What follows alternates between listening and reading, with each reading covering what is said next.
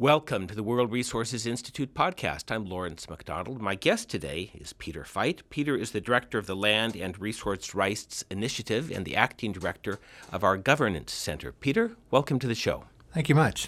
We're going to be discussing today a commentary that I'm proud that I worked with you on Land Matters How Securing Community Land Rights Can Slow Climate Change and Accelerate the Sustainable Development Goals. Before we get into the commentary, you know, I've known you four or five years now.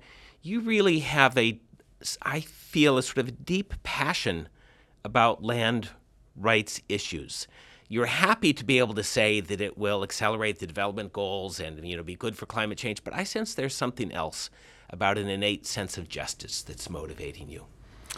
Would I have that wrong? You know, uh, 40 years ago, uh, I first stepped foot into Africa uh, and I was working for conservation. I was uh, working in a protected area, and I saw how critical land is to the well being and the livelihoods of the communities that surround protected areas. And as the conservation community got more engaged in expanding uh, the protected estate, it, uh, it uh, became uh, an issue for me. And so I got much more involved in um, looking more at land rights, looking more at securing tenure, uh, looking for ways to help communities protect their lands.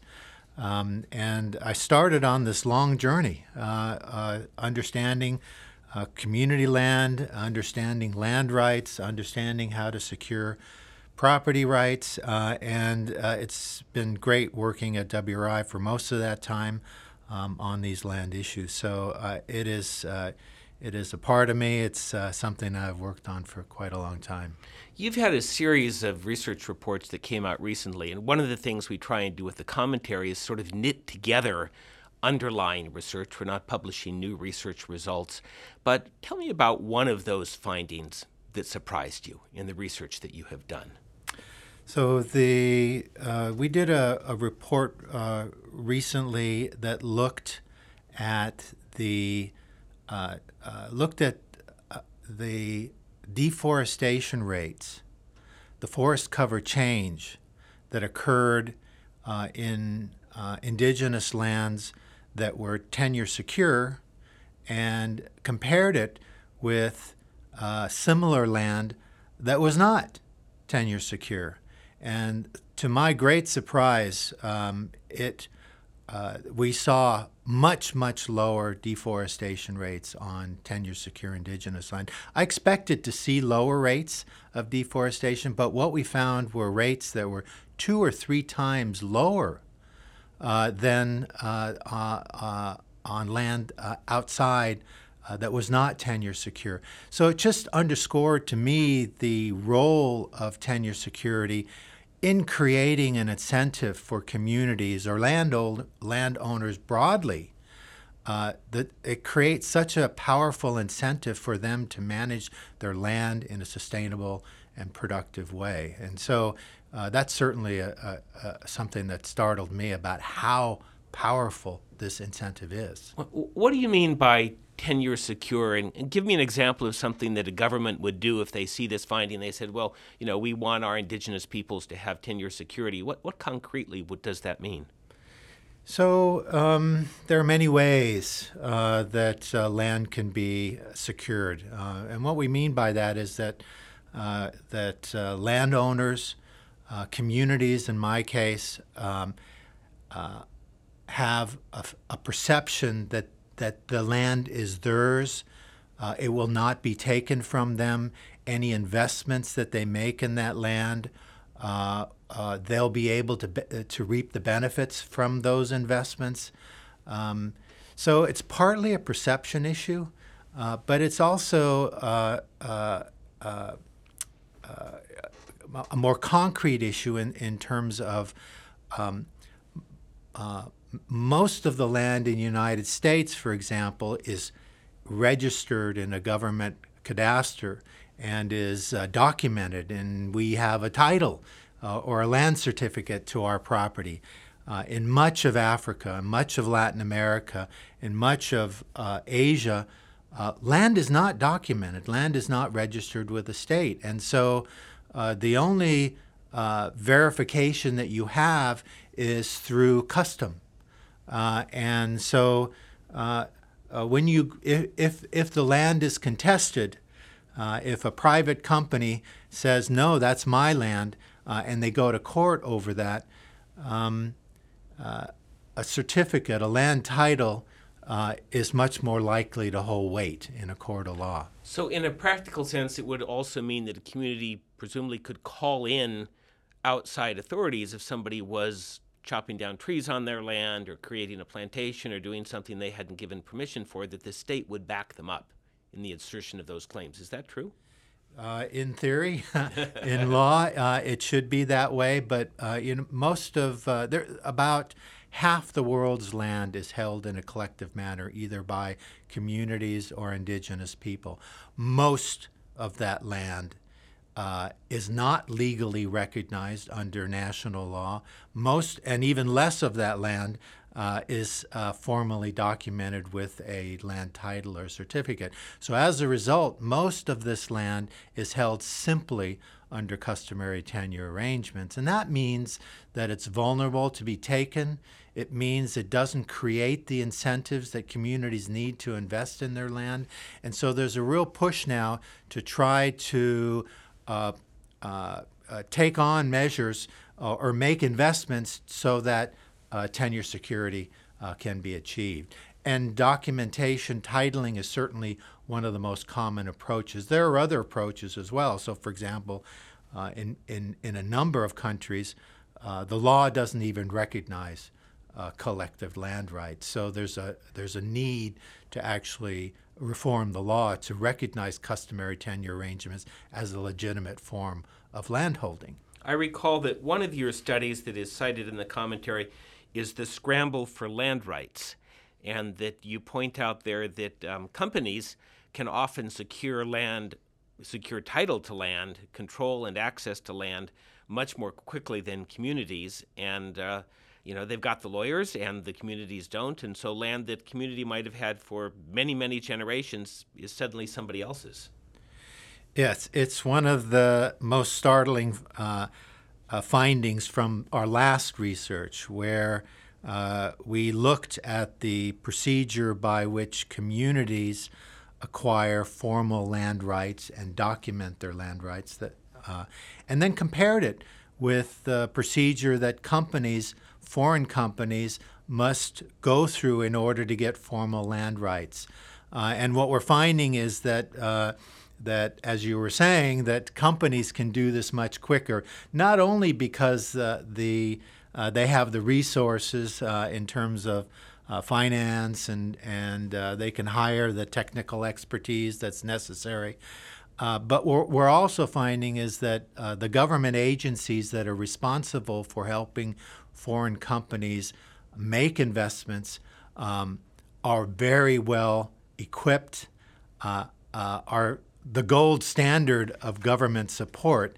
And then you compare that with the government agency that's responsible for helping communities uh, title their land, and they're generally ill equipped, uh, uh, understaffed, under resourced. Uh, so that's just another reason why there's a really uh, an unlevel playing field. And this is so ironic uh, because communities are trying to formalize land that they've held under custom oftentimes for hundreds of years, whereas a foreign company coming in has no history with the land that they're trying to acquire. So interesting. Governments are, in fact, not monolithic. Different agencies have different kinds of power and capability. I want to turn now to the commentary and the main purpose of the commentary, as I understand it, is to link the obvious benefits that you've been articulating of strengthening land tenure for indigenous and community groups. It's good for them, uh, it's good for economic growth, but you specifically wanted to tie it to the Sustainable Development Goals and to actions to reduce climate change. Why did you think that that was an important thing to do? Well, um, these sustainable development goals were um, uh, the the member states committed to this about four years ago, three and a half years ago in 2015. Member states being the UN, The- uh, all yeah, the members- nations of the world. Yes, uh, the 193 member states of the United Nations made these commitments toward these 17 Sustainable Development Goals three and a half years ago, and there has been now sufficient time to assess progress. And what we're finding is that the progress is very une- uneven by Sustainable Development Goal, but overall, we're not making the progress that we need in order to achieve these goals by the 2030 uh, target date. And so I think there's a new there, there's a need to think about new approaches to achieving these sustainable development goals. And it's very clear to me that uh, that one strategy uh, would be to help communities secure their land rights uh, and from that, a whole series of the Sustainable Development Goals uh, can be advanced. Now, tenure security is not a silver bullet, but it is fundamental to achieving uh, positive, or a range of positive, sustainable, and development outcomes. And, uh, including And talk to me about the climate angle. What's the connection between strengthening tenure for community indigenous people and climate action? So we talked a little bit earlier about uh, one of the findings from some, our research that shows that that the rate of deforestation uh, on tenure secure uh, indigenous land is far lower than the rate uh, uh, on similar land outside. Well, the climate benefits, the climate mitigation benefits from lower deforestation rates means that more carbon can be sequestered on indigenous lands that are tenure secure than on indigenous lands that are not tenure secure.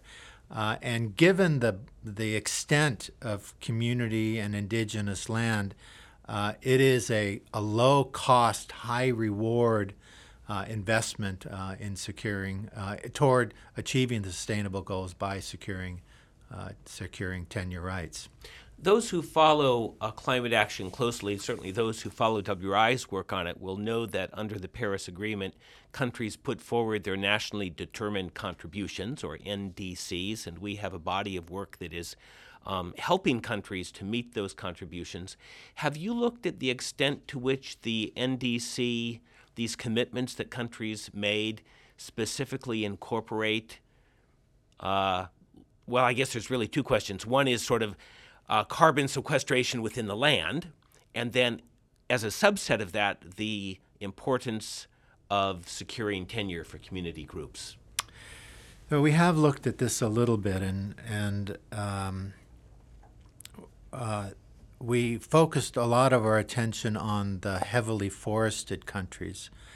But what we're finding, what we found was that uh, while many of those countries recognize the importance of forest conservation and forest restoration, uh, very few of the NDCs actually note the importance of securing community land rights to achieve uh, forest conservation and uh, forest restoration.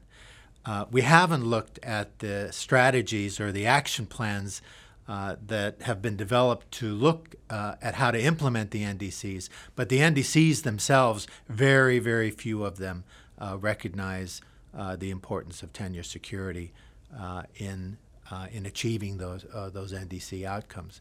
Now that's actually quite different than the SDGs. Uh, the Sustainable the Development Sustainable Goals. Development Goals. Five of the Sustainable Development Goals recognize land as critical to achieving those goals, and three of them uh, specifically call out for securing collective land rights. So you have a, a set of sustainable development goals and targets and indicators that are quite supportive of this. They just haven't been met. And so there is this opportunity, at least politically, to move forward on tenure security. So, so the commentary, I think, makes a quite persuasive case that strengthening uh, land security is good for the people who live there, good for the economy, good for advancing sustainable development goals and climate action. If I gave you now, Peter, a magic wand, here it is, I'm handing you the magic wand, you could wave the magic wand and summon any reader in the world that you want. who would that person be? Maybe not by name, but what, what kind of person would that be? And what would she or he do after having read the commentary? So this, uh, so this particular commentary uh, is targeting those that are responsible uh, uh for implementing the SDGs, for ensuring at the national level, for those government officials who are responsible for ensuring that the that the country meets its commitments under the NDCs uh, uh, that you mentioned earlier, um, uh, as well as uh, you know the broader uh, uh, SDGs as well. So it, it's primarily targeted to the government agencies, but also obviously it's targeted to the partners of governments. that are going to be working with them to achieve those. So that would when include, you say partners, oh, you're going to tell me funders. Yeah. We're talking about, right? Well, we're tar- we we certainly are talking about bilateral or uh, and multilateral donor agencies that support governments in developing countries. So the World Banks, the IMFs, the uh, the UN, but also the DFIDs and the USAIDs and the SIDAs and so on. But uh, uh, uh I we also want to target this to the international and the uh, domestic non-governmental organizations who are actually doing most of the field field level work. They're the ones that are actually working with communities and indigenous people directly, uh, and so they, I think, also have an important role to play.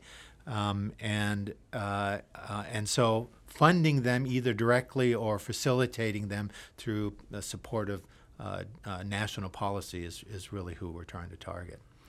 We're just about out of time. I'm going to give you your closing shot. If there's one thing that you want our listeners to know about land tenure and the message of this commentary, what's the thing you want them to carry away from this conversation?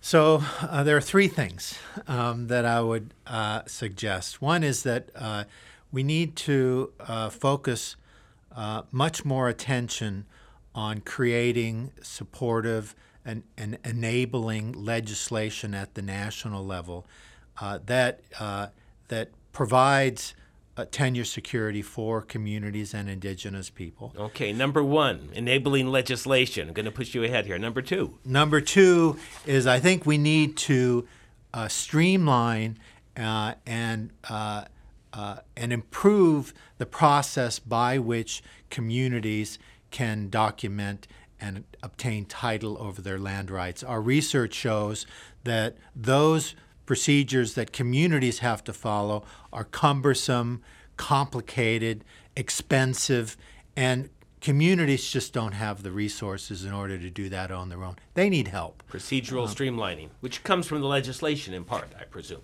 Uh, or, or the enabling regulations or guidelines from that. Yeah.